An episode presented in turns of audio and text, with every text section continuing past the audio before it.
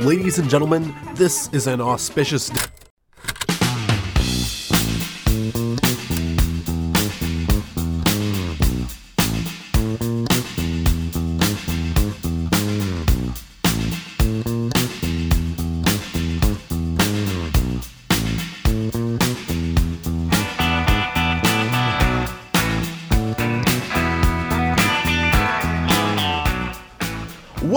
ladies and gentlemen, to the EIB network. It is I, El Rushbo. Rush Limbaugh to you fine folks in Rio Linda, you deplorables and clingers who have not been forgotten by this administration. Folks, the drive-bys are at it again. I know, I know. It. was just last week that they were at it again, but this time they decided to attack the good sensibilities of this good nation. The the people Oscars who voted for good people like Donald Trump, President Donald J. Trump to the liberals of- in Hollywood. Parker, I want you to cast your mind back. It's 20 years ago. 20 years ago, Uh-huh. the Oscars were held. There was a great movie released for our time. A visionary director, Paul Verhoeven. What, what is, what, how do you pronounce his name? Sounds foreign to me. He released a movie called Starship Troopers. It had some of the greatest visual effects, real pathos, and ethos. Oh, you ask any Hollywood liberal today, they don't know what that is. Ask Robert De Niro. Go ahead, ask him. Ask ask him. Ask Adam West. Oh, you can't. He's dead. So That's- now we we look at this movie and we say, oh, it is it still holds up. It is a movie for our time. It was a movie for everyone's time, and it still lost the Oscar for best visual effects to Titanic, another movie. Oh, from the social justice warriors. They weren't called on, that at the time. We missed this one. We're picking up on it now. Parker, your thoughts? You're not gonna do this for two hours. And it continues today. Oh. It continues today because Shape of Water is a movie that just won Best Picture. I, I know you folks, you didn't watch the Oscars. You had better things to do. I am sure the Bruins game was on instead. But the Oscars were indeed held last night. I, you know, Snurley, Snurley, Snurley. Did you did you get the numbers on the Oscars? You got the numbers on the Oscars. The the numbers on the Oscars are down, folks. They're it's just like the NFL. The ratings are through the pavement. There, no one's watching TV anymore. People are turning to their books. People are turning to their families. People are turning to yard work. They don't want to watch TV. They don't want to watch Hollywood because you ignore great war movies So much like The through. Darkest Hour. No one talks about So The Darkest Hour. No one talks about Dunkirk. This is my Instead, darkest hour. they talk about three billboards outside Ebbing, Missouri. Doesn't sound like very much fun to me. I didn't even watch it. They talk about the shape of water in which a mute woman has myself in well, my bathtub. let's say the say it like this. She has what Bill Clinton did to Monica Lewinsky with a fish creature. herself in a bathtub, This is the future that liberals are after. This is what they want for our children. And I won't even get into call me by your name.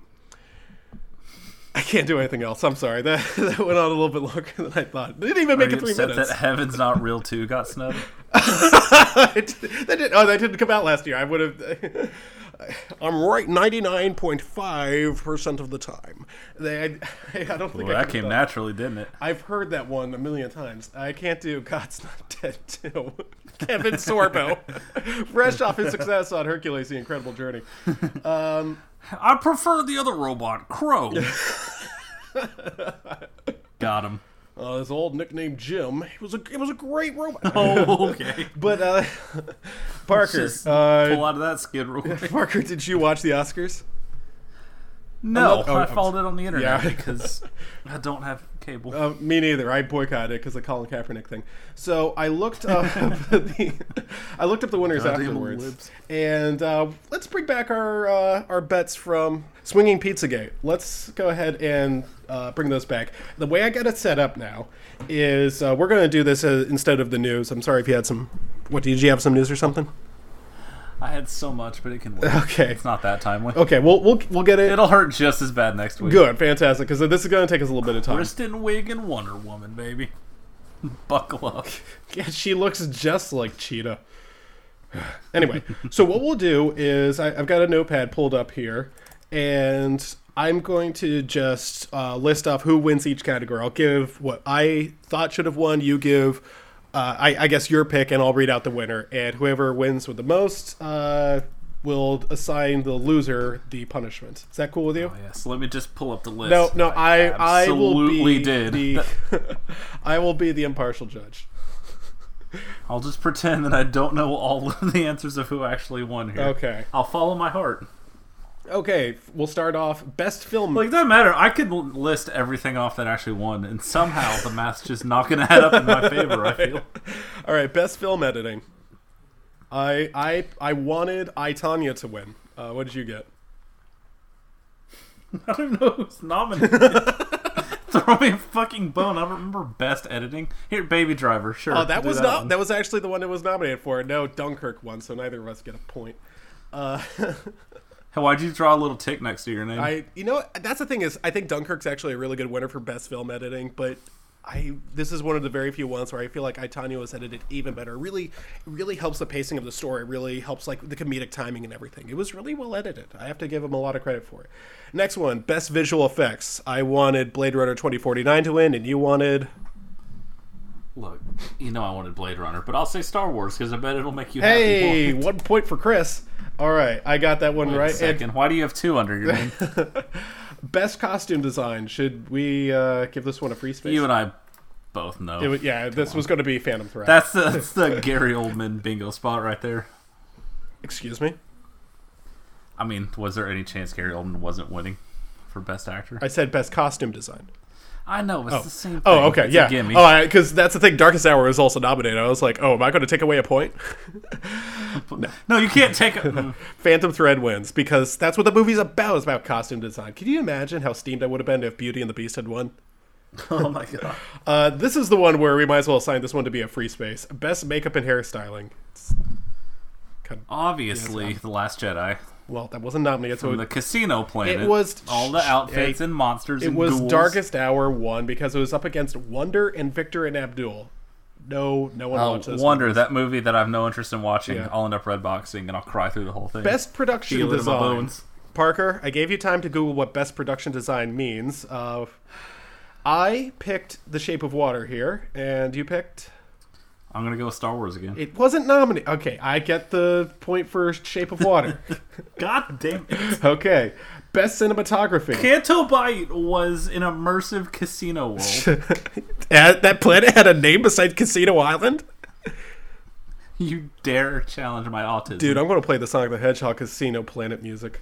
Anyway, I best prefer if you cinematography. I picked Blade Runner 2049. Please pick something on the list. You can send me the list whenever you want. you did look it up.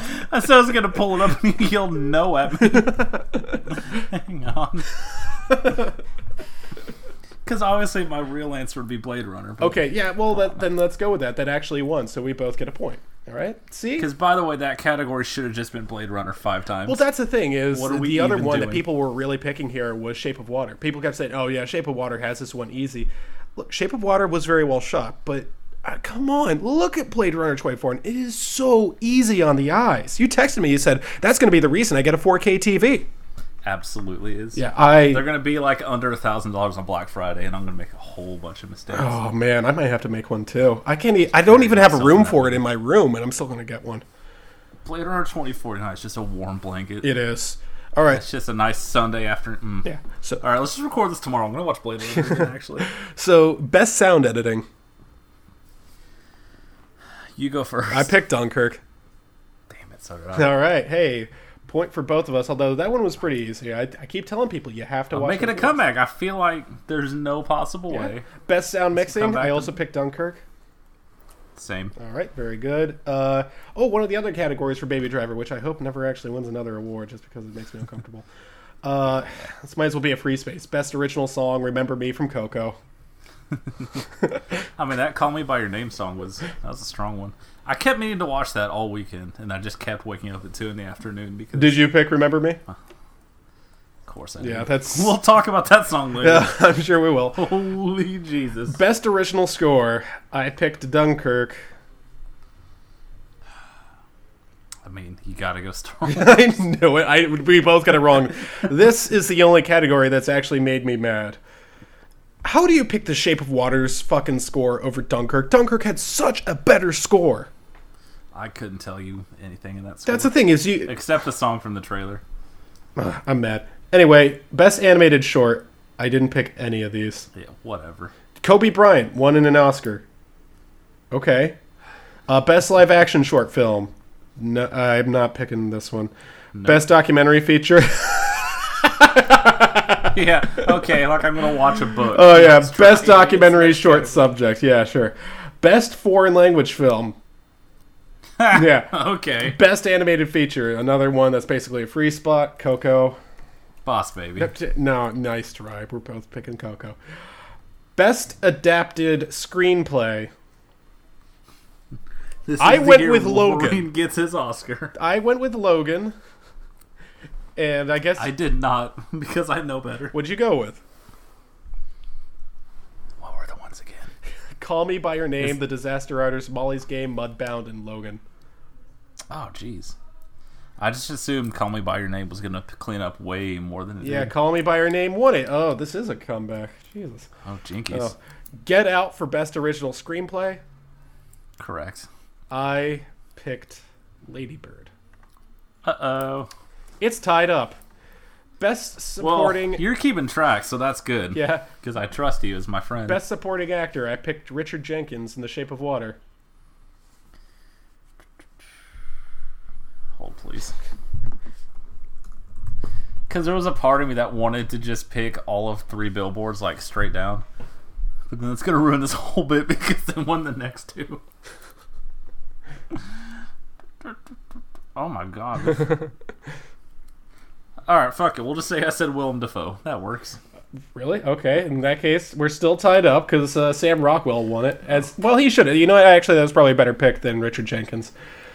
It was weird that they finally gave him the Oscar for Galaxy Quest this late, but I appreciate it. Okay, best supporting actress. I picked Allison Janney uh, in I Tonya. Did you? Yeah. All right, then we're still tied up. How did Octavia Spencer get nominated for The Shape of Water? I have no idea. She played the same I mean, character she always plays. it, Yeah, I mean, yeah, but she's always good. But who cares? Best act, best actress. I can't believe it. I picked Margot Robbie in three bill uh, in uh, in I Tonya. What'd you pick, Parker? I was hoping for my sweet, sweet Sally Hawkins. Oh, geez, we're still tied up. Now, I will say this about Best Actress because this is interesting to me. Frances McDormand, honestly, she deserves this one. Sally Hawkins for Shape of Water, I think she deserves it too. I think Margot Robbie and I, Tonya deserve it, and Saoirse Ronan in Ladybird totally deserves it. Meryl Streep in The Post. Dude, if the post had won anything, If the, if she had won for that, I would have rioted. That would have been the been- worst pick since Crash. so red, mad, and nude online Mm-hmm. right now. Best actor, I of course picked Gary Oldman in Darkest Hour. Yeah, Yeah, of that's- course. I mean, come on. Uh, a little funny aside here. Denzel Washington in Roman J. Israel Esquire.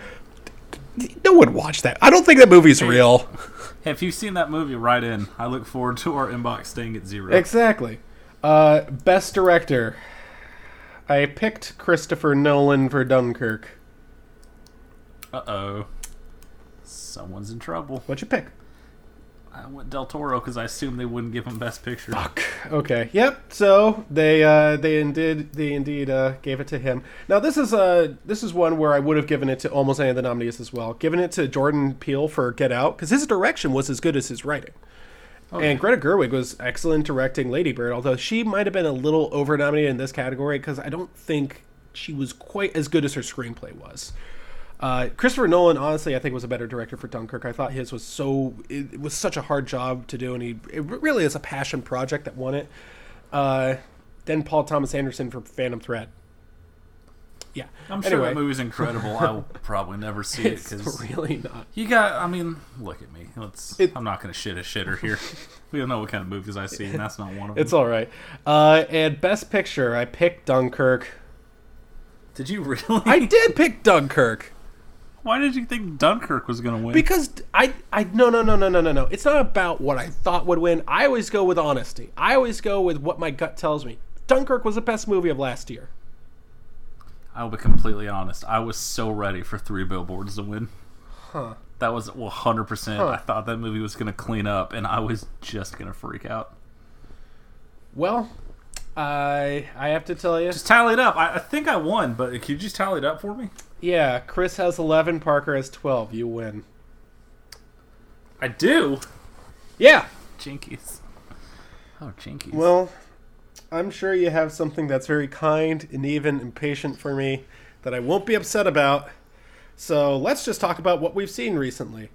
Parker, I'll let you go first. Oh, goody. I haven't watched much, but what I watched hurt me deeply. My friend, I watched Coco. Oh, tell me about the it. emotional devastation I suffered in that children's movie. Holy dog shit. Because as you learned from our text conversation, I thought I had gotten to the worst of it. I really and, did. the, and then the movie kept going. Oh boy. That is a movie that aggressively wants to cause pain to its audience in a good way. I most certainly propped my feet up to cover my face. and my roommate decided, like, you know what? I need to go check the laundry real quick.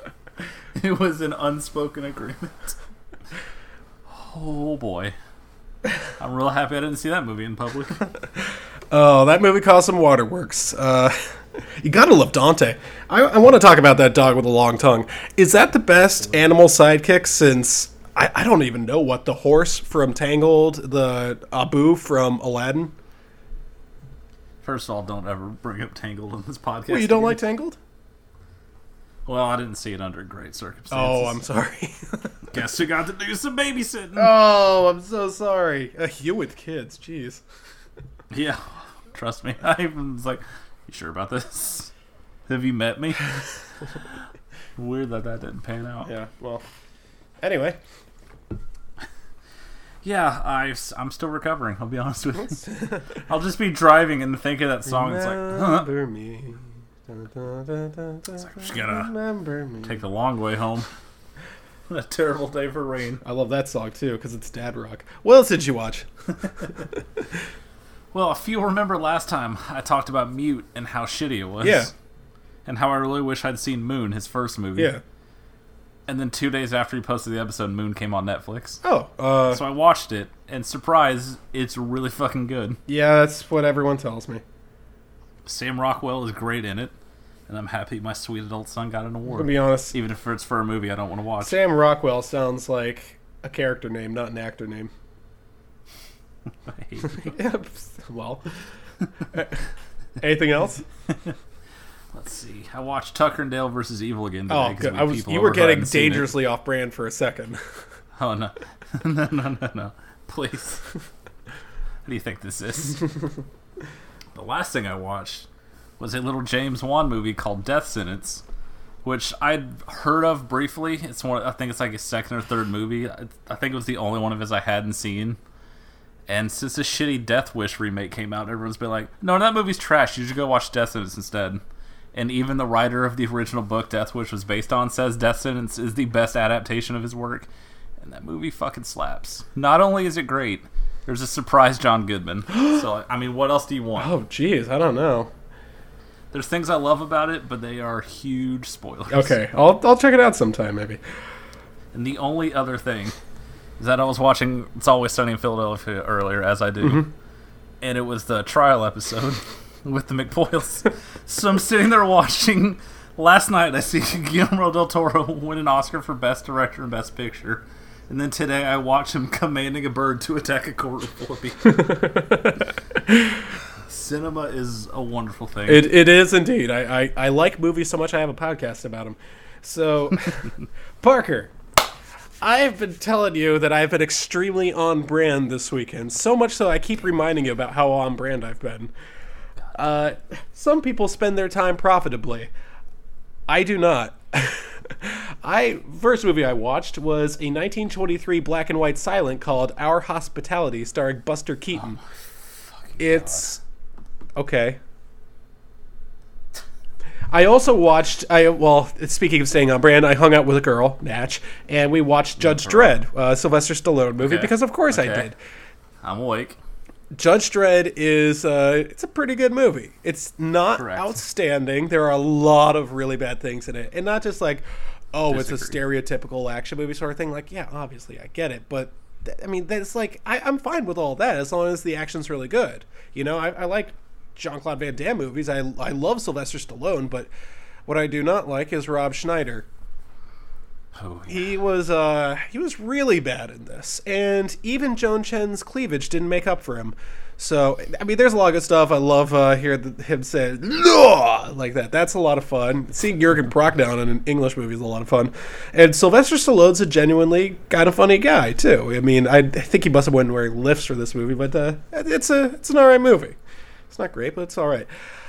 Uh, Alex and I also decided to watch Detective K: Secret of the Blood-Sucking Demons. It's a Korean movie. She came over. I was like, "Oh, bad news. There's nothing at Alamo that I really want to see." She's like, "I found a Korean movie playing in a cinema nearby." I was like, "To the Christmobile," and uh, we were, I think we were two of maybe five people in the theater, and uh, in easily the smallest theater that Regal had to offer. First of all, a little difference here in presentation.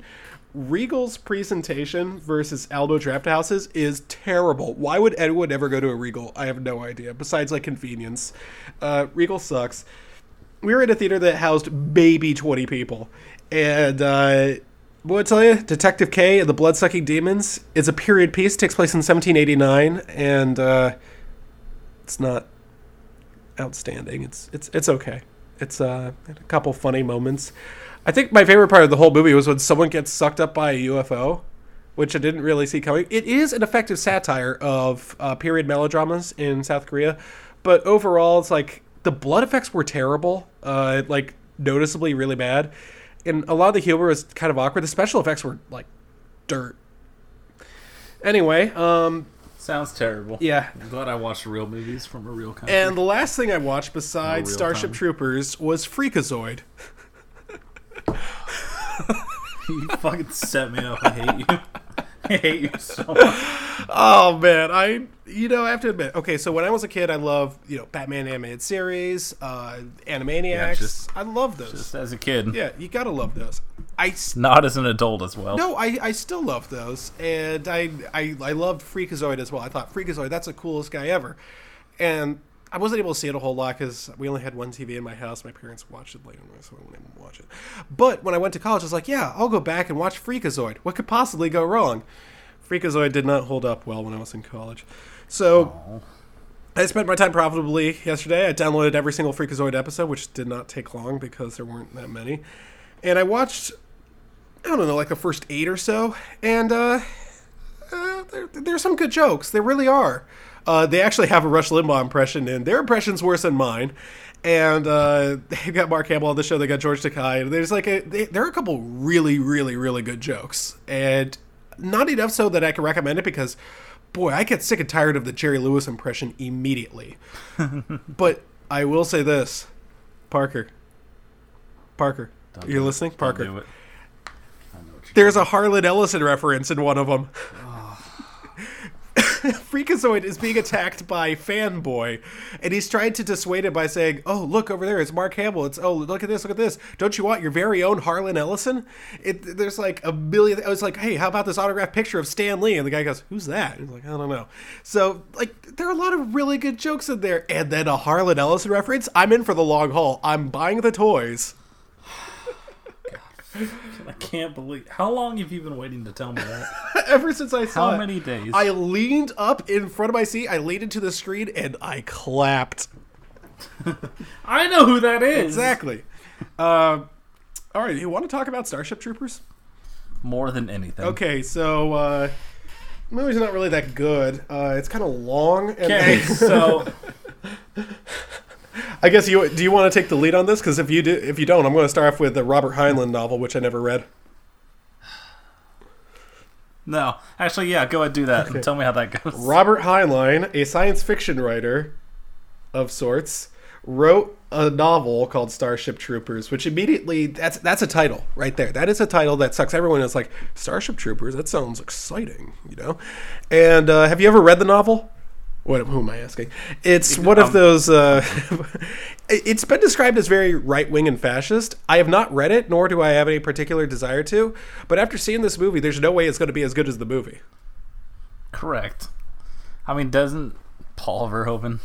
What was the quote? He got a couple chapters in and He got two chapters in. He's like, I had to put it down. It was really boring and really right wing. Didn't even one of the actors tell him like, "Why are you making this weird?" Michael Ironside did book?" it. Michael Ironside did it. it's uh, not a great book. Anyway, so it, it was adapted and came out in 1997, and no one saw it because it was released only a few days after Titanic. So that's the thing is about releasing a movie in the same realm as a James Cameron movie is no one's going to see your movie. It's the kiss of death. Same thing with a lot of Spielberg movies back in the day. So why no one saw the thing. It came out at the same time as E.T. So meanwhile, Titanic has taken in all the box office numbers, but no one's getting to see uh, Starship Troopers. It's a real shame because this movie's a classic, and the people who did see it did not get it. And I'm not trying to say that I know better than film critics. Yeah, I am. I totally know better than the film critics who saw it, and they said it was a dumb action movie for the teenage boys. It might be for teenage boys, but I hope they got out of it what they're trying to convey.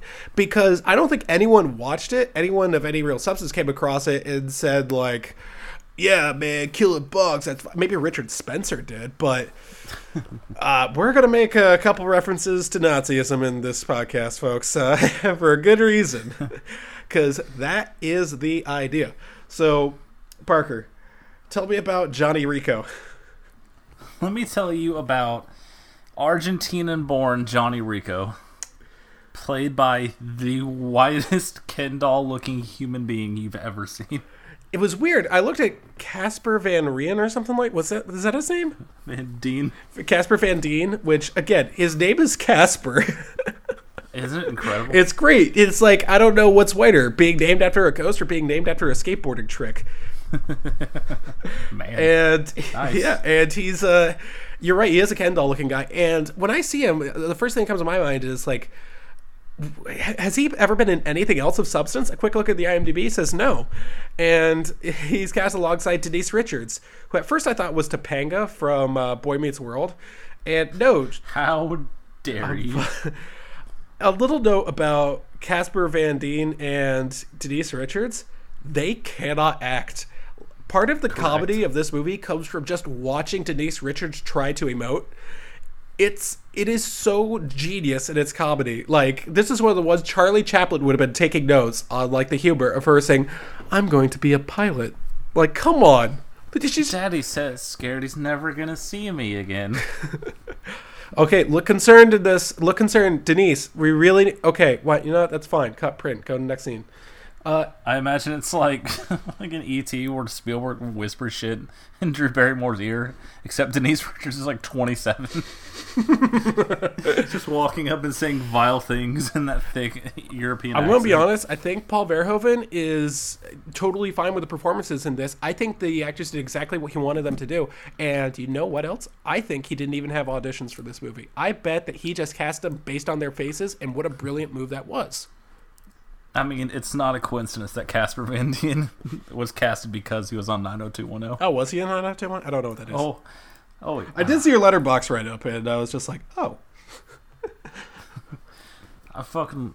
This is one of those movies where it's like it might not be my top five ever, but if I mention it to someone, they're like, "Oh, that dumb action movie," it's like, okay, well, I guess we're done like speaking permanently. Yeah, like immediately they don't get it. Although it was referenced a lot when I was in high school and college. Yeah, I remember in Starship Troopers it was badass. It was just like, is this like Boondock Saints? You know? Oh, oh man. Speaking of a movie, you should just leave at age 15 and never look back. Uh, this is what you have to revisit though once you get to be 25. yeah, we're definitely that young. Um, this also has Neil Patrick Harris. We're going to leave him alone, okay? Remember, I said Neil Patrick Harris. We're going to put him in a box, and we're going to open that box later on. Remember, Neil Patrick Harris is in this movie. Uh, back to him. This also has Michael Ironsides, uh, who is uh, Michael Ironsiding it up. Clancy Brown, yes, the voice of Mr. Krabs from SpongeBob, and additional voices on Spyro the Dragon. Did you know that? I did. And uh, a bunch of other people who are extremely white. Jake Busey, who looks like Bo Nickal. No one? Not, nothing? No one's going back? Okay. Uh, also has. Who played. Who played. Was it Izzy? Dizzy? Dizzy. Pinky? The Pac-Man villain. Uh, Look, the fact that you picked out a fucking college wrestler who happened to be from my hometown still upsets me greatly. I'm not sure how you pulled that off. he's only one of the greatest wrestlers in NCAA history. Anyway, uh, I mean, has he ever beaten the Undertaker? oh my god, I just realized that who's the Undertaker? Anyway, uh, I just realized that uh, I won't spoil it now, but we'll get to it later. So Johnny Rico is at a a typical good 2197 high school, and it's very much a no, you know what? I'm getting ahead of myself, and even though it's the very beginning of the movie, uh, the movie has like these interstitials uh, every once in a while, almost like it's uh, like you're watching it on a computer. Can't imagine what that's like, and uh, and it's like, would you like to know more about this? And it has all this stuff going into it. It looks very propagandish, you know. It's like, uh, oh, join up and you know, join the army and fight for your country and the good of the people, etc., etc if you've ever seen the 1935 classic Leni Riefenstahl's Triumph of the Will, you know, that Nazi propaganda movie, the first few minutes of the movie sync up perfectly with it. Yeah, like he specifically referenced that as framing these shots for the start of this propaganda movie. And the fact that someone whose whole life is reviewing movies could get through this first 90 seconds and go like, "Huh, that's weird." Oh, I guess it's just a dumb action movie. Oh, they're killing bugs, that's it? Oh, not much more to it then, huh? Like, oh man, you guys missed out on so much, didn't you? There is a reason they're doing this. Must be coincidence that they're all white, blonde with blue. No, eyes. immediately I did recognize that this is a satirical movie. I was like, oh, it's making fun of dumb science fiction action movies. They're making fun of a little bit more here. Oh, yeah. anyway, so our our nice, air, I mean, uh, Filipino, sure, uh, lead hero is attending a typical high school, and actually, it's not typical at all. It's all about how to defeat the bugs and all this other stuff, and uh, he's hooking up with Denise Richards, which I have to admit, shout out to him. She's uh, They haven't even had sex yet, Chris. not yet, but it's pretty obvious that they want to, right? I mean, we all want to do a lot of things sometimes. Yeah. Sometimes things just get in the way for 30 years. It's okay, Parker. it's okay. It's not okay. it's all right. Uh, anyway, so uh, they go to their final prom, and uh, final prom It's like, yeah, they're going to prom, and uh, Oh man, we can't just skip past the whole classroom scene because that's that's like the whole thing. that's a good point. You're right. I shouldn't skip past that. I don't. I don't know if I want to do a scene by scene breakdown here, but there is a lot to talk about. You might need to take the lead on this one as far as uh, screen recapping it.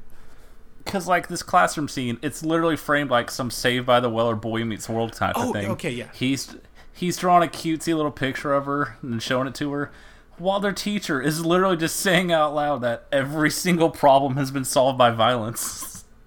And just how like democracy failed, and they just live in this fascist nightmare state. Okay, yeah, I want to bring that up. And the other thing is talk about the difference between a civilian and a citizen.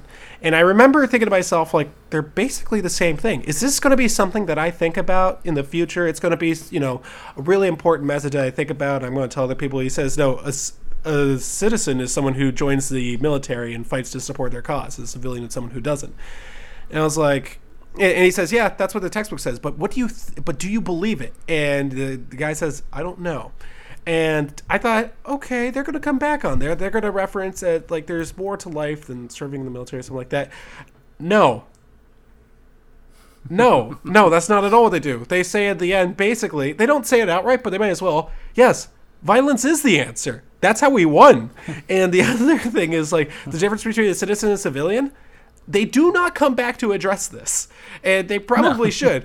Because and the thing is, I, I would be surprised if this was a deleted scene where they just show all those civilians at home who are so totally fine with uh, not fighting for their cause. They don't understand how hard the military-industrial complex works to support them. Unappreciated It's not an- It's not an accident that every single older teacher is all deformed or missing body parts. Mm-hmm. Their teacher's missing an arm. Teacher in the next scene's blind, has got burns all over her Now, face. I will say this: uh, I almost feel like uh, the boy's parents, Johnny Rico's parents, Mr. and Mrs. Rico, I kind of feel like that was unneeded. I don't think it really adds to the satire. I think it just more works for what little character he has. That's a good point. He does not have any sort of character, which is almost part of the joke. Um, he actually does have like the smallest character arc. That's actually the most depressing. yeah, thing he he goes look at it. he goes from he goes from sex crazed to kill crazed. like he joins. Spoilers for the end. He joins us just because he has a crush on Denise Richards, and by the end of the movie, he's just like every other instructor who's just ready to lead them all to die as the war machine keeps going. His character arc is like this kid with hope, like. "Oh, just like drawing pictures, and I have a crush on my high school sweetheart. So you don't want to live forever? Let's fucking kill some bugs. It's like, oh, the cycle just continues. That's all this society is. Yeah. Uh, Oops. I, another thing here is War this is does cool. ask a central question, Parker. I, I, I think everyone here needs to come to grips with this central question. Are you doing your part? No, well, that's one. Uh, the other one is Would you join the military for Denise Richards? I'm kind of thinking, yeah, asking- Would I risk being ripped in half by a bug monster? for Denise Richards. Yes. Okay, there we go. So, Absolutely. yeah, exactly. I would not make it through boot camp because I'm a gelatinous fail son with weak, weak mental state. Parker, speaking of boot camp, we have to talk about try. boot camp here. Because I, I actually like boot camp scenes in movies, most movies at least. Uh, I loved it in Stripes. Stripes had a really funny one. Uh, I, I love the, I mean, the boot camp scene is one of the best scenes in any Stanley Kubrick movie in, in Full Metal Jacket. Did you see Full Metal Jacket? Yes. Also, it owns that people watch this in Full Metal Jacket, and their takeaway is like, "Yeah, dude, the military is fucking awesome. we should enroll." Like, oh no! I legitimately had someone in my neighborhood who joined uh, the the military because he wanted to have the most confirmed kills on his block. Spoilers, Zach Rodas, you're the only one who joined the military. Yeah, I turned it off 30 minutes in. It was pretty fucking sweet. What happened? Actually, there was someone else on his block who did join the military, and he never did anything with it. So nice.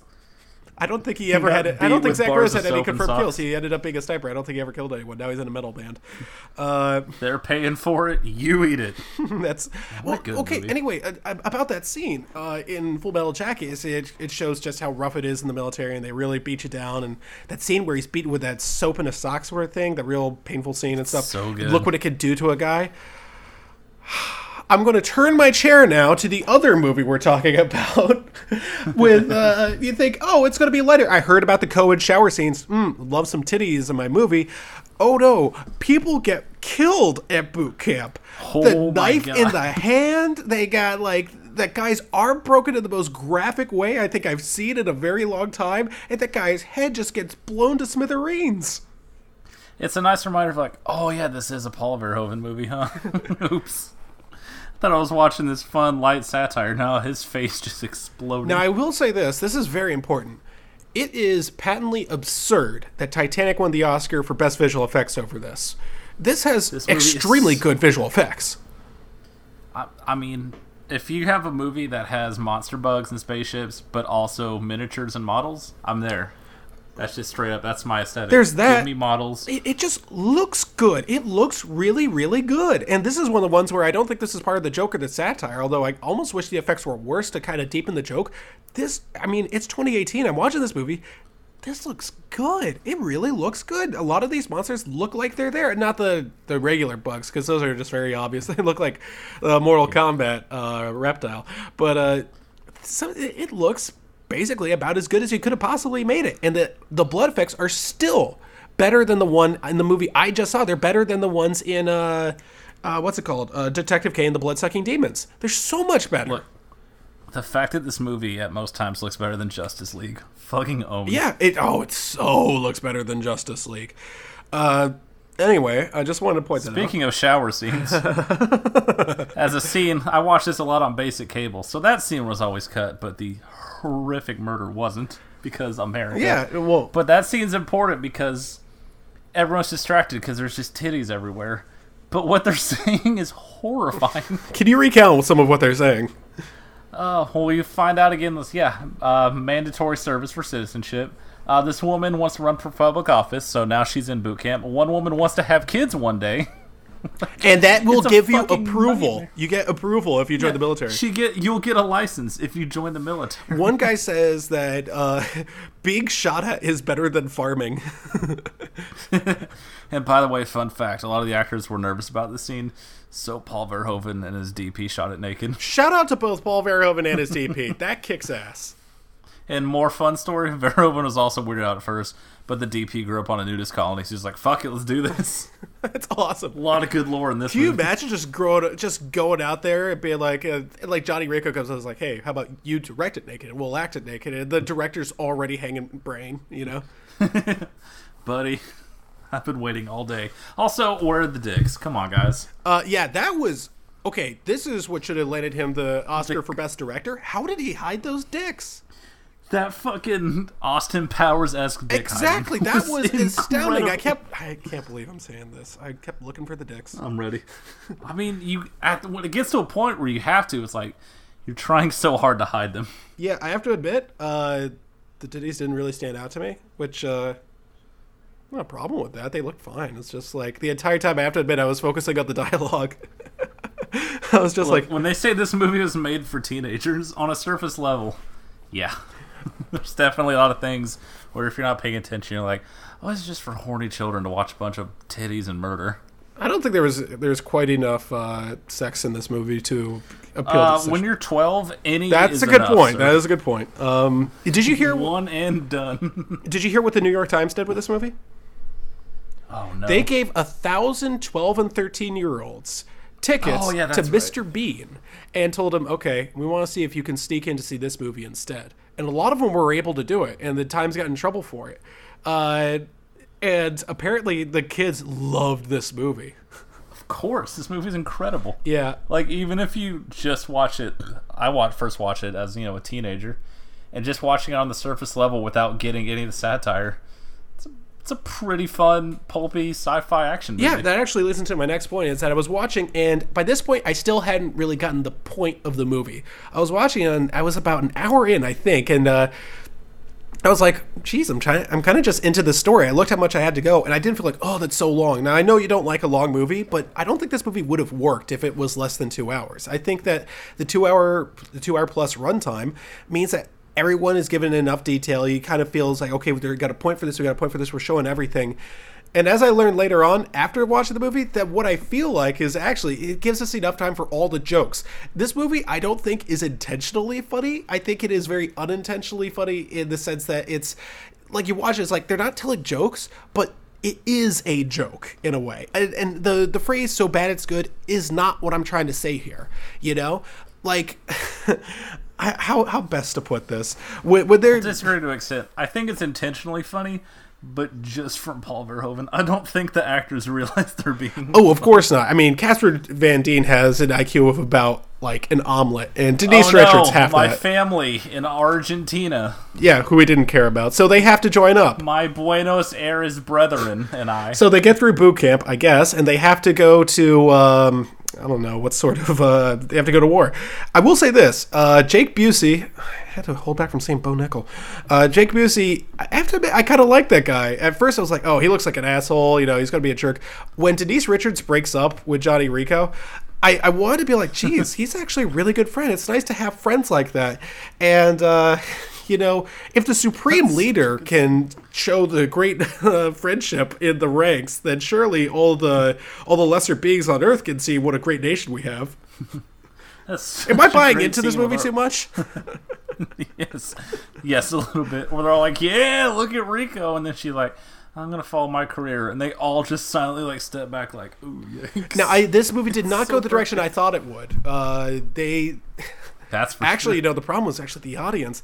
I when they when she said she wanted to follow her career instead of uh, be with him, I thought the movie was going to do uh, one of those things where it's just like I've learned not to put a career over my family, and she just becomes like a stay-at-home mom or something like that.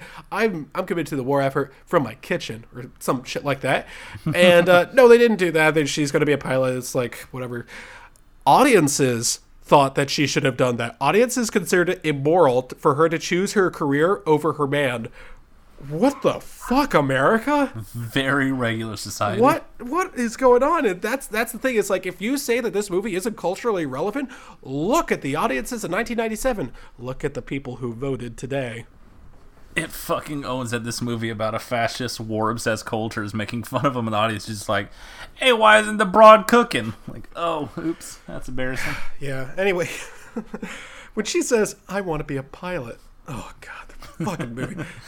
She's so bad. I love it. It's it's Like, fantastic. I, it's hundred percent on purpose. Like from everything I've heard, he cast. He wanted to go even younger. He just wanted these fucking dead-eyed, pretty white people. I can tell that that's because like one of the very first scenes is like a little boy steps out of the military ranks. I'm doing my part. It's like, what are you joining up at the age of eight for? That's like, fucking- It's like Cotton Hill saying it's like I was twelve, but I lied and said it was fourteen.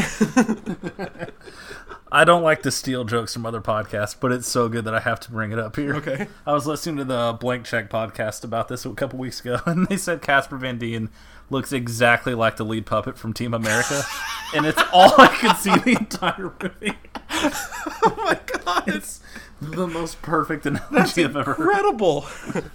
and his haircut. That's the thing. It's like you see all these. Uh, what do they? What do they call them? Like the high fades or something like that that the Nazis are Oh, wearing yeah, today. It's You know where they like comb it over like that. Uh, my Yeah. brother's wearing it. I don't think he understands that it's like a kind of a Nazi haircut these days. Uh, Well- I think his haircut is even more. It's even worse because it's a very Disney Prince kind of haircut. Look, the fact that he has blonde hair with blue eyes and from Argentina, which is where a ton of Nazis hid after World War II, just fucking chef's kiss. Wonderful. it's so perfect, top to bottom. now, I will say this: Alex told me that I would have so much to say about this movie. I was like, uh, if you say so. And again, I was like an hour and a half in, and I was like, I don't know. I don't, am I not getting this? It kind of just looks like it's an action movie. Yeah, kind of satirical, but it's you know a whole lot of shooting at bugs. You know, and immediately as soon as they hit, uh, this is the one that kind of jarred my senses a bit. As soon as they land on the plane, like okay, let's go shoot some bugs. The bugs look like they're way too good for their uh, army capabilities. It looks like boot camp was a gigantic waste of time. when did they use that knife? You had that Oh. scene for nothing. You just want to throw a knife through that guy's hand. Oh no, no, sir, the knife comes back at the When, end. when did it come back? I forgot.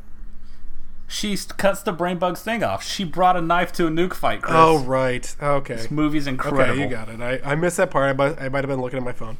Five stars. Very important on mine. Uh, very. Cool. anyway, so they're getting their asses kicked, and you'd think that uh, Johnny Rico was killed, and apparently he was not. Uh, I don't, even as a kid, I don't understand that scene. Why they show that he was dead? apparently he got saved by like, Michael Oh no, it's just uh, it's just that Bacta tank from Empire Strikes Back. Yeah, that's. I was about to say that. Yeah, into he got the. Mark Hamill treatment. He's just sitting there. They're like, "Yeah, let's go wake him up. Let's go knock on his glass." You know what fish hate? so they do that to him. Three more days, and that's the scariest part of the movie to me is imagining being stuck in a fish tank for three. I days. think the one that actually bothered me is like, then you're out, and they and they point, and they're they're all smiling. All the people in your unit got killed. no one ever looks horrified from what they've seen in this movie. They're always Uh, like, one. "All right." There's I mean, one. You, were, you like- forget the general who hid inside of a, a broom closet. Oh yeah. And he Oh, is he's so portrayed good. as distasteful. He disgraced this great nation. So uh, he just saw like his like top three nightmares all happen at once. He's just like, look at this coward, not willing to die for his people. Yeah, that's exactly what they're going for. Uh, so they go to another planet and kill some bugs. I, that's Hell what yeah, they, they do. Uh, you know what? I I can't stop thinking about this. Jordan Cannon doesn't listen to my podcast, but uh, he was my best friend when I was in South Korea. That's, he was a great guy, extremely good looking, and in fact looks identical to the main character of this movie. He was also a linguistic genius. Um, I miss him. Anyway, uh, I, I I'm just saying it's like it kind of reminded me of that when I was watching it, and to hear that guy say stuff like, "Look, we're gonna fight all the punks. We're gonna kill all of them," and the movie cheers alongside him. I'm like, okay, when's gonna be his realization that you know violence never solves anything and war is hell and you know death on all sides? And I was like, that'd be such a boring uh, thing to say because I've seen that kind of movie a thousand times. I've already seen All Quiet on the Western Front, and by the end of the movie, it's just no, there's never that moment. It's the entire thing is just like, no, war is good. You like war. War will defend the nation. There is never a turnaround. The bugs are never seen as anything but this subhuman thing that needs to be stomped out. There is a millisecond where you get that close up of its eye.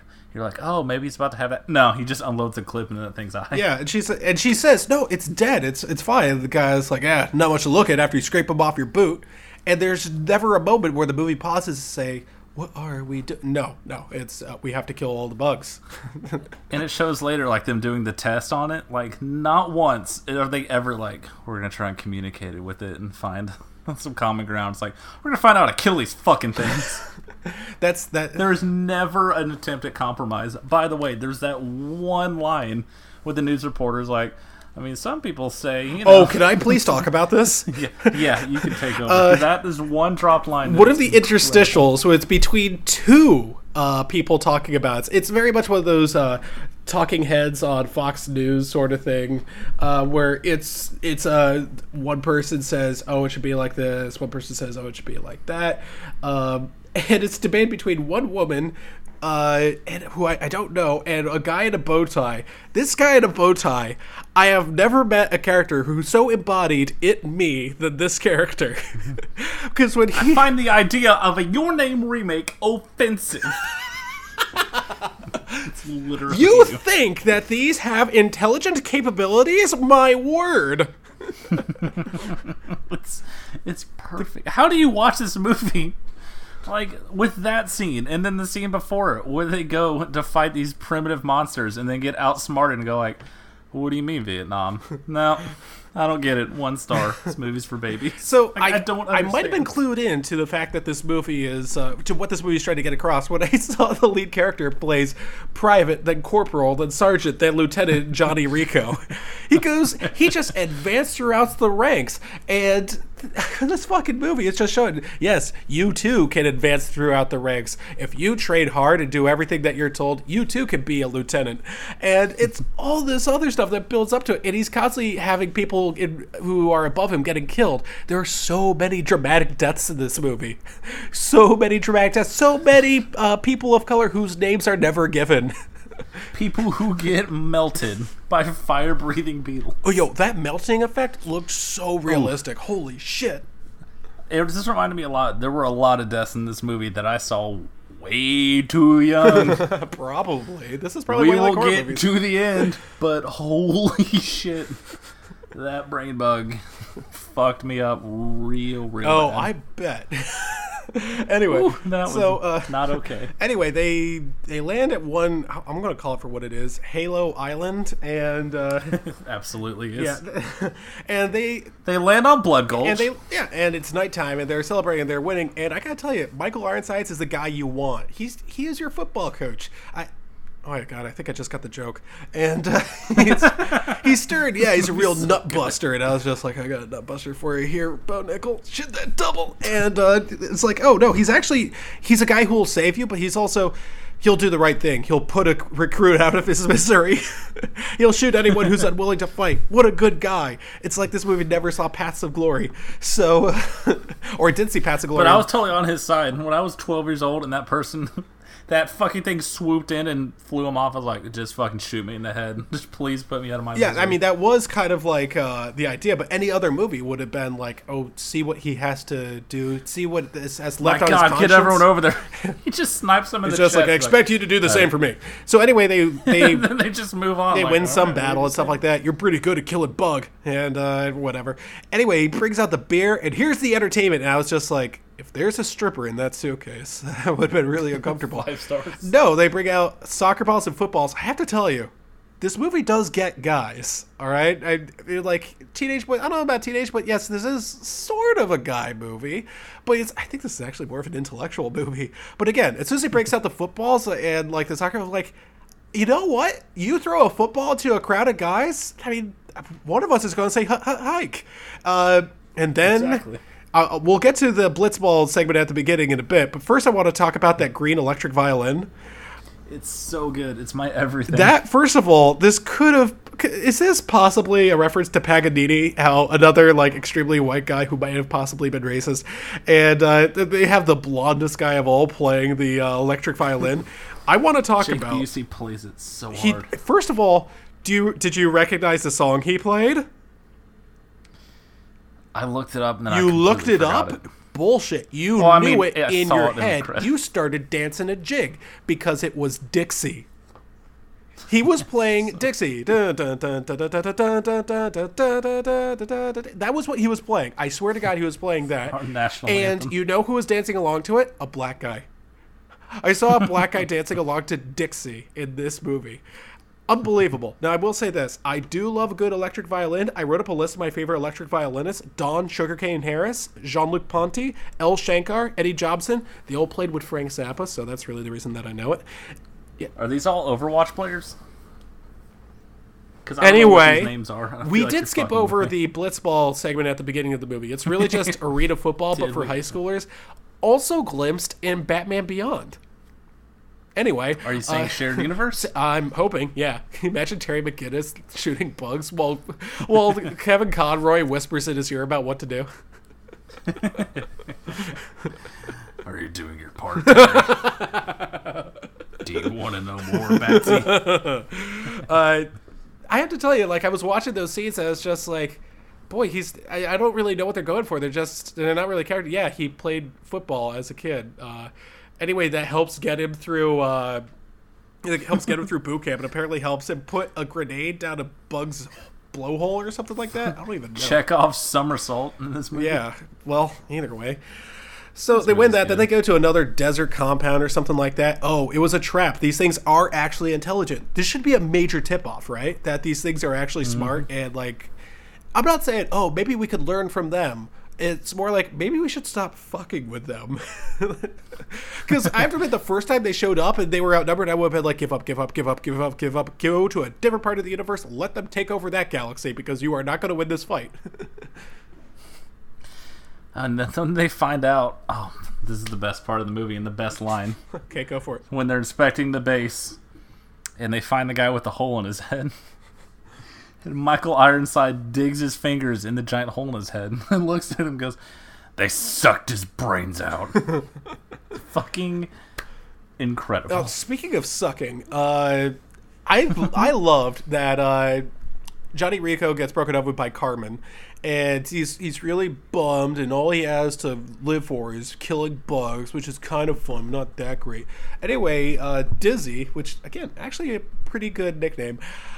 Is so totally all over this guy's bones, and he just won't jump her. And I'm like, "What is going on with you, dude? Just shoot your shot, do it." Anyway, they finally hook up. I actually thought it was kind of adorable how Michael Ironside gave him 20 minutes to finish up. Yeah. and they look at each other like, oh, we'll have enough time. that's Like, enough yeah, no shit. Uh, you oh, for you, yeah, I mean, so I've yeah. heard. I mean, that's that's enough for a good what? that's that's I You- have I mean, that's only, like- mini sex in twenty. Yeah, minutes. that's only like you would definitely A only of one it. time. Anyway, uh, yeah.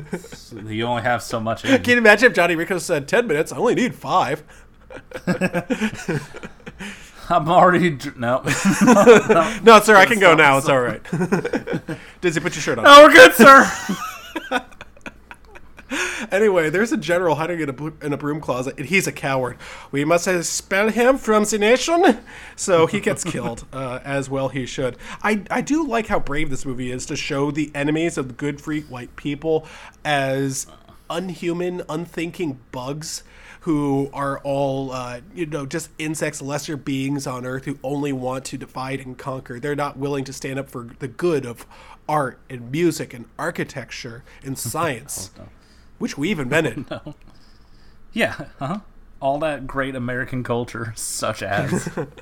anyway, uh, Parker, Dixie. what happens next? But, But like this whole scene where they just get absolutely butt fucked. There was one line I never caught when I watched as a kid because you know I wasn't paying attention. It's uh, it's what leads to this when Buenos Aires just gets butt fucked, and the reporter's like, "Well, some folks say the bugs were provoked by the intrusion of humans into their natural habitat, and that a live and let live policy." is like, "No, fuck that! I said kill them all." like, there's one line that says like, "Hey, we pretty much showed up on their planet and then just started installing shit." and then started murdering them, and now they're fighting back to protect themselves. and the rest of the movie never acknowledges again, like, nope, we have to murder every single one of these bugs. The other one I love it. the other one that I really like is and this is going to sound really cruel, but uh, let me let me take you back to um, a movie that I'm pretty sure you've seen, and this scene really reminded me of it. Uh, remember the scene in Planet Terror where the dog gets run over? No, no, no. I'm going somewhere with this. The dog gets run got so over, sad. and its blood sprays all over the crazy babies that are twins. Uh, that is the what I watched this on a date with a goth girl, and uh, Mm-hmm. that was one of the that was like the only scene where she was just oh, and she didn't feel good about like the violence on screen. It's like no, that's part of the point. That's what makes it like an exploitation movie, you know. So all this absurd levels of violence and gore. Same sort of thing kind of happens here. You look at a building that was crushed and it killed a dog. And there's a mangled dog corpse there. And it cuts to some guy, ostensibly the dog's owner, Dog's Forner Homer. And uh, he looks at the screen and glares, The only good bug is a dead bug. Uh, That is not what the dog's owner. He would be distraught. That's his dog. And it's, It's just a like, good yeah. thing in history. We've never said that about a group of people. Not ever. Well, I mean, that's what the entire back and forth. Be- oh my god, dude, this came out before the second Iraq buddy. War, which we will not make jokes good about. engine. Because it's still going. yeah, uh, that dead dog and the cow getting torn apart. oh, did you? Those both made my sister cry as a kid. we, Because really? this With was just on bar? in the background on basic cable, With baby. a censor bar over it. Yeah, I mean, Oh, you see a adorable cow and then blood flies oh, you know what? That's enough to make a child cry. You know what she really should have watched? She, she should have watched the uh, special edition where uh, they have a, a bonus feature of the DVD. Did you read that one? Yes, It sure just has did. a special effects guy spraying blood all over the place. That's hilarious. This movie is incredible. Uh, that's uh, that's fantastic. Um, anyway, uh, did I talk about the greasy guy that Carmen wants to hook up with? Oh, Xander. Xander. He's so cool. His name is Xander. this dude has never seen a comb in his entire life. he looks like he's just about to frost his tits, but then they called action. Fuck, guys! I just I spent all day. It's ready. It's I'm ready to sugar ray this. No, okay. Well, fine. I guess I'll put on the football helmet. Oh man, uh, I, I am getting a little distracted for myself here. So they're both pilots, and they have to escape and stuff like that. Uh, their scenes are kind of wasted, but it kind of just shows like, oh, this is what they're doing at the time, and they somehow get kidnapped. It, they they said, oh, bugs don't take prisoners, and uh, no, they do apparently. Uh, and I'll let you describe your favorite scene in the movie. So, this is a movie that I. It was on TV. You know, you flipping through FX, TNT, one of them. They show this shit all the time. We always had premium cable channels because look at me. So you know, you catch this movie halfway in. There's a bunch of cool action scenes. Like even just watching them film it, like him jumping on a bug's back and just firing a machine gun, and all this like red paint splashes on his face. Like it's fun times. We get to this scene where the bugs they want them alive for some reason. Then the, brain bug comes out. And that brain bug is this giant, disgusting gelatinous thing with a big, mushy fucking face. And a giant spear comes out of its gross, gooey face, stabs him right in the top of the head, and then you watch it suck his brains out. You watch his brains get literally sucked out through the thing. Ugh. And his Oh, face while it, happens. shook me. It shook me to my core. His eyes rolling up in his head as his. Mm, that dude, that fucked me up bad. I could have forgotten how. As soon as that thing came in, just all these memories of the sheer horror this movie inflicted on me. Now, Parker, Oh my god. You know what would have prevented that? If he had taken the brain pills that you find on Infowars.com to give him the confirmed smooth brain, would have fought against this. Imagine the movie ends because he took so much alpha brain, it just overloads and the bug explodes. If only he had had the hottest take so he could be the true galaxy brain. It'd be like the ending to Indiana Jones 4. uh, I didn't think I'd ever reference that movie. Uh, anyway, So next week's episode.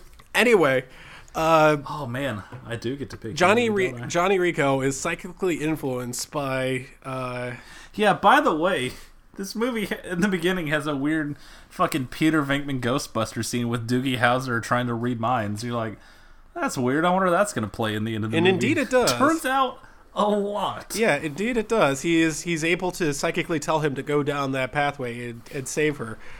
Uh, and he dukes that fucking mother brain, doesn't he? It's a great scene. But the but the mother brain doesn't die. No, the mother brain doesn't die. Eh, Can we talk about this?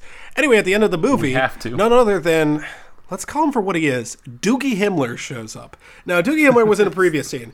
He his entrance. That's when the movie clicked for me. That's when I was like, wait, wait, wait. Oh, that's what you guys are doing. And, and it's really obvious. This dude is dressed up like M. Bison. He might as well have an SS somewhere on his uniform. He is an evil Nazi in this movie. And, well, actually, let's call for what it is. He's a heroic Nazi in this movie. And Yes. He is the smartest Nazi making all of the galaxy brain decisions. Yeah, and uh, one of my favorite scenes is when they captured the mother brain, and it's in all the nets and stuff like that. It's like, what does the what does the monster feel? He puts his hand on it, and he says, "It's afraid," and everyone starts cheering. Triumphant music plays, everyone woohoos, they fire off their guns. Like, this is the triumphant moment. Your enemy is Cornered the afraid. people. We went into their planet, murdered all of them, and now they're afraid of us. We did it. Start the fireworks. We are now good people. Another victory for Earth. Oh my god! You know the other one I thought of is Bo Nickal. He was made squad commander because Johnny Rico was such a bad squad commander that he got a guy killed in boot camp. So he becomes squad leader and hesitates for a moment in the field, and then he gets a chance to be promoted uh, to squad leader again. He says, "No, I didn't do a good, very good job last time. Let's give it to the girl." It, it's just like those basic training videos saying, "No, I can't be trusted in a firefight, but I know someone who can be." I'm thinking about doing my part for this great nation. the one word everyone uses to describe this movie is fascist. Uh, I, I've been pushing back on that word for a long time because I think it's kind of overused in society. I think a lot of people they don't know what the word means. Like they they use it a little too often to just describe something that politically they do not like.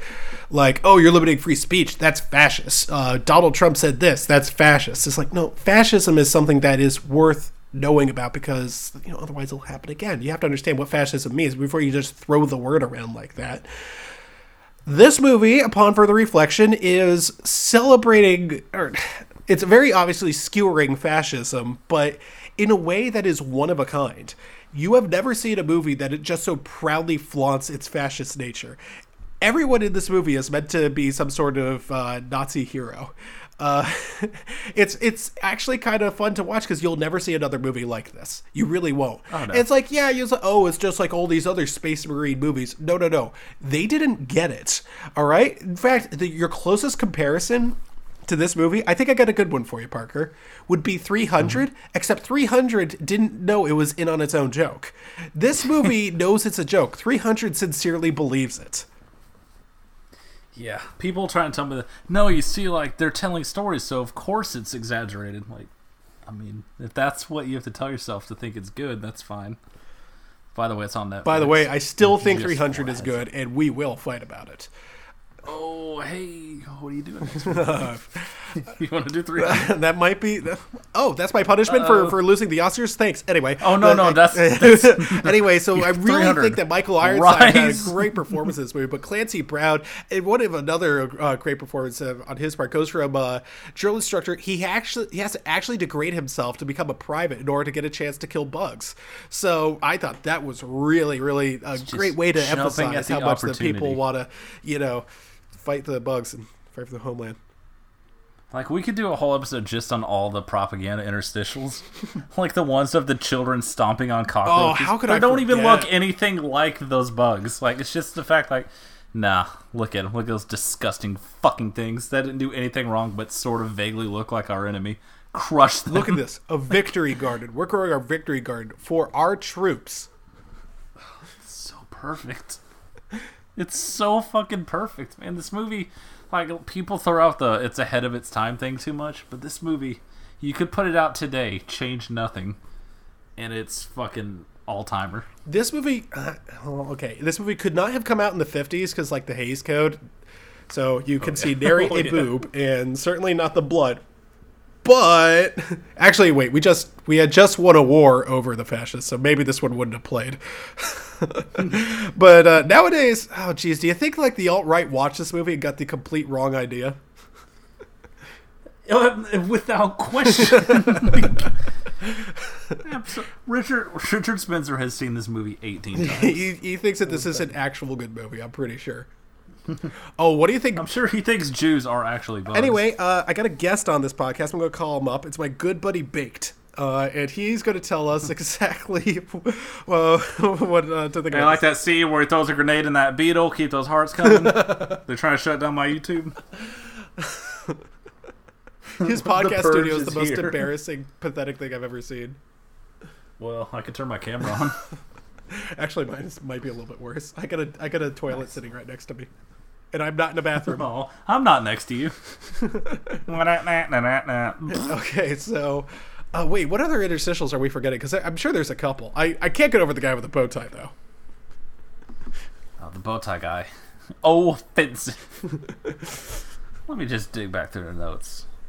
Like we forgot to mention how you see Neil Patrick Harris in the beginning, and they're all three leaving high school. Like, oh man, a year from now we're gonna be best friends. And then Neil Patrick Harris comes back in the movie an hour and a half in, and he just looks so dead inside. Like he has seen and done nothing but awful things for every day for the last year. Just like, well, I ran the numbers, and those people had to die so we could stop the bugs. And you know what? No one ever calls him out on it. In fact, No one's ever like, in fact, the hey, opposite those are happens. human lives. You know, he says, "Look, Like, what the fuck? You knew we were gonna die. Yeah, you have to go back there. Okay. it's it's it's worse than that. It's worse than okay. It's it's like, hey, we're ready to die." And Doogie Howser smiles, and Johnny Rico smiles back. That that is the entire idea. Friends forever. And you know what? I bet if you talk to Casper Van Dien, he will not talk about that point of the movie. I guarantee what he will talk about is he will talk about the nude scene. Oh man, did you read that trivia? Yeah, about the the ride with his kids. Yes, that is. This movie has some all-time trivia. Let me tell I gotta you. tell you, like all Top these stories about like eight year old boys. Watching, yeah, our dads made it made us watch it with them. Uh, do you think the Hey, dads hey, get? remember the, movie? question you asked about the people who thought the movie was literal? Those are those Oh dads. my god! Well, the good Hey, news is son, I'm glad that they joined up, movie. so they got approval to have babies. Are you doing? Do you want to know more? Could you imagine making Showgirls? Everyone hates it and going, okay, you want something like RoboCop, huh? Here's space Nazis fighting bugs. Paul Verhoeven's too beautiful for this shitty. So, uh, what were your thoughts on? I can't believe I'm saying this. Starship Troopers two and Starship Troopers three. I can't believe I haven't seen them. Dude, another one came out last year. What? I guarantee not a single one of them has any of the satire. I have a feeling, yeah, yeah, they're just a whole bunch of killing bugs. I'm gonna have to mention this on the podcast. I mentioned this off mic. There was a Starship Troopers video game. The entire game, all you do is shoot bugs. And if you say it's like, oh, that's all they do in the movie, you're fucking idiot. Because there's a whole lot more in the movie. The movie has an idea. The movie's trying to present an idea about what's going on here. It is one of the most effective forms of satire I've ever seen.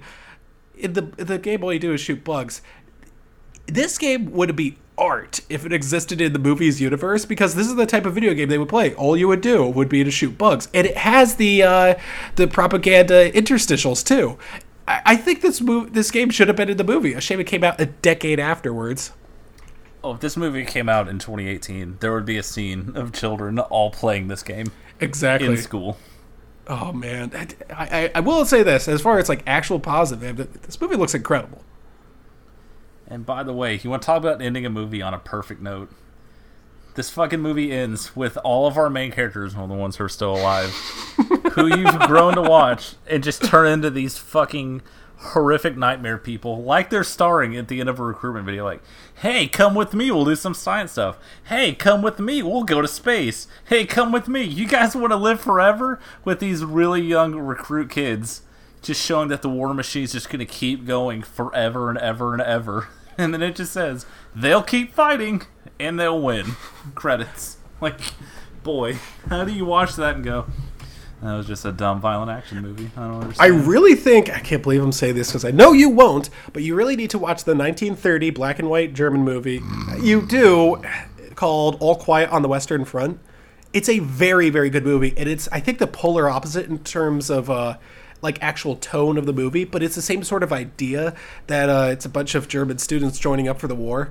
Uh, and said, "Yeah, we'll we'll be great. We'll be serving our country. Well, this could possibly go wrong." And uh, lo and fucking behold, it does. I think I saw that in the film. Yeah, uh, I do love this movie, but uh, I will say this: I laughed a lot while watching this, especially when Doogie Himmler showed up, uh, and I I, I was kind of I, I liked the the love scene between him and Dizzy, and uh, I I liked how good the effects were, and I thought it was really effective satire. And the ending made me feel terrible. This is like as soon as you talk about yeah, the War Machine will keep going and all this other stuff. Talk about a movie that is this is one of the most feel bad movies ever made. And I, But I think that's a hot take. The brightest sheen, like the brightest, most colorful. Hey, everyone, beautiful sheen over. We're just gonna. This ex- society exists literally only to kill bugs. That is what we are good at. that We have a bunch of pretty people with guns and ships. Like they have all these fucking spaceships for no reason, but they found bugs to kill. So now that's what their purpose is. And that's the thing. It's like as soon as it, I think there was at some point where uh, where all the people were getting killed. I, I think I thought I I, I paused it because I I had a look of horror on my face. I was like. Oh my God, that's going to be North Korea soon, isn't it? We're going to put ground troops there because John Bolton wants us on the ground there, and we're going to have our people killed by North Koreans who don't understand what's going on. They're not going to be like uh, those uh, those people who oh save us, you know. They're not going to be like that because they're brainwashed by the Kim dynasty. There, we're going to be killing people who don't know any better. We're going to be getting killed by people who are actually insane, and it's all going to be in the name of like yeah, we're going to be saving people.